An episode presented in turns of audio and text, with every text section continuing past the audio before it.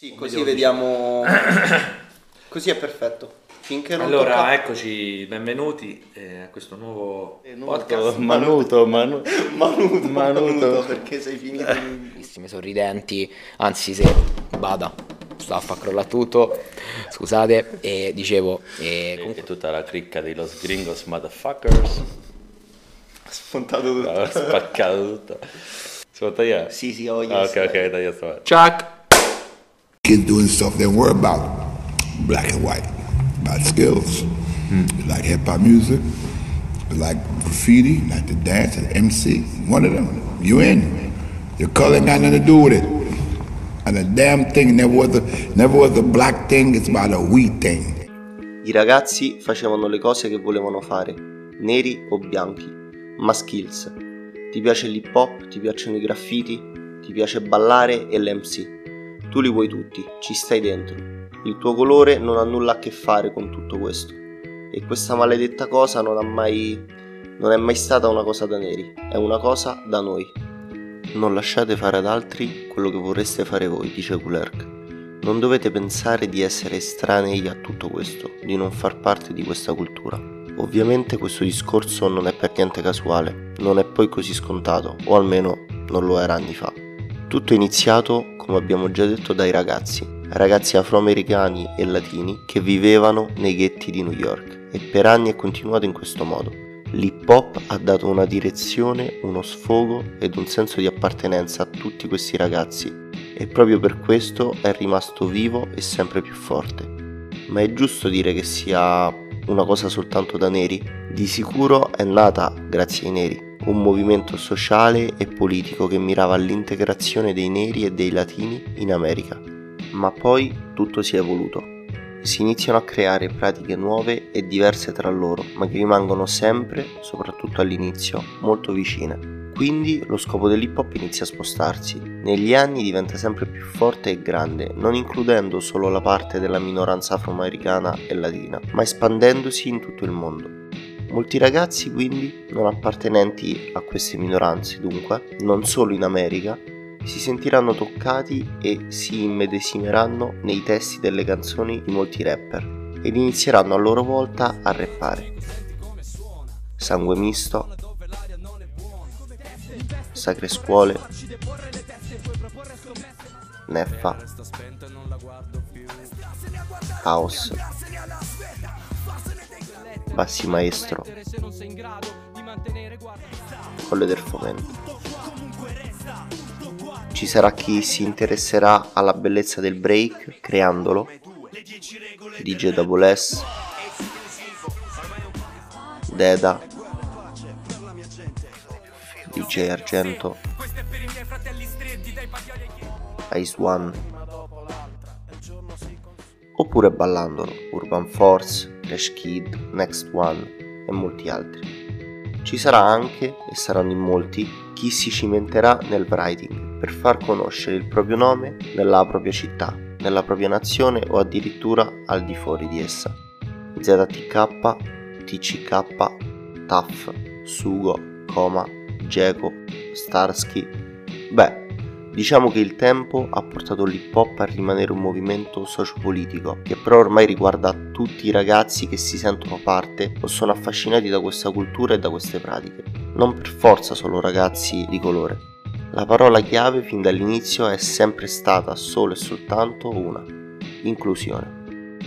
Un'inclusione che non guarda colore della pelle, orientamento sessuale o altro, ma si unisce sotto un unico tetto per portare avanti i propri valori, autosostenersi ed autoaffermarsi nel mondo, non più come una sottocultura, ma come controcultura. La traccia si chiama It's a We Thing. Mi piace pensare che con questo Kulerk si rivolga a tutte le persone che non appartengono alla cultura hip hop per nascita, perché sono nati dentro questa cultura o nati in una situazione nella quale automaticamente sei parte e sostieni questa cultura, ma di tutte le altre persone che fanno parte di questa cultura perché vogliono far parte di questa cultura e perché sono colpiti ed affascinati da questa cultura e quindi supportano questa cultura e vogliono entrare a far parte di questa. Nel 1992 Diamond John, Alexander Martin, Kate Perrin e Carlton Brown decidono, dopo aver creato e venduto dei cappellini nel loro garage, di fondare un marchio streetwear, Fubu. For Us by Us. Il perché di questo nome, anche se magari molto ovvio, ha bisogno per me di essere spiegato e approfondito. Sappiamo certamente che il marchio, soprattutto per il periodo in cui è stato fondato, è rivolto alla minoranza degli afroamericani. Infatti l'idea di questi quattro ragazzi nasce proprio nel momento in cui, creando magliette per sostenere varie cause riguardanti gli afroamericani, iniziano a vendere molto di più di quanto pensavano questo è per me un grande esempio di cosa voglia dire It's a We Thing, perché questi ragazzi sono riusciti poi ad avere un grande successo semplicemente portando alla comunità una loro innovazione e supportando la loro comunità, che ha risposto con altrettanto supporto. Ed è qui che potrebbe arrivare l'errore in cui potremo incappare, non perché loro erano neri, e sostenevano quella comunità, ma chiunque di noi, di qualunque estrazione sociale e da qualunque posto derivi, può essere parte di questa comunità, semplicemente supportando la comunità, che automaticamente lo supporterà. Molto probabilmente supportando questa cultura dall'esterno quindi non essendone direttamente parte, potremmo aiutare ancora di più e sostenere ancora di più le attività di questa società perché avrebbe un'importanza e una visibilità diversa. Quindi potremmo essere gentilmente ospitati in questa cultura.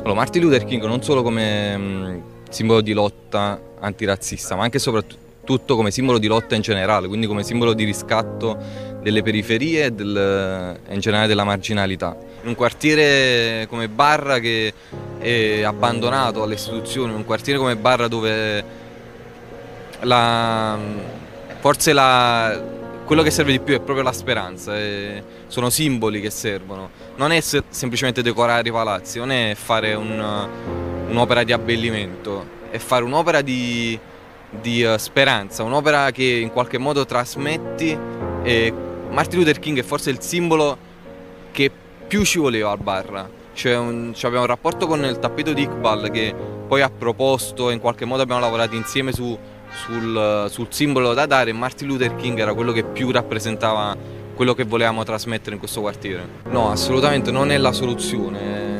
Io trovo spesso nel, nel mio ambiente quello che viene chiamato generalmente la street art, il mondo della street art, persone che si vantano di aver risolto i problemi semplicemente avendo abbellito i palazzi. Questa è una bugia enorme, non si risolve nulla.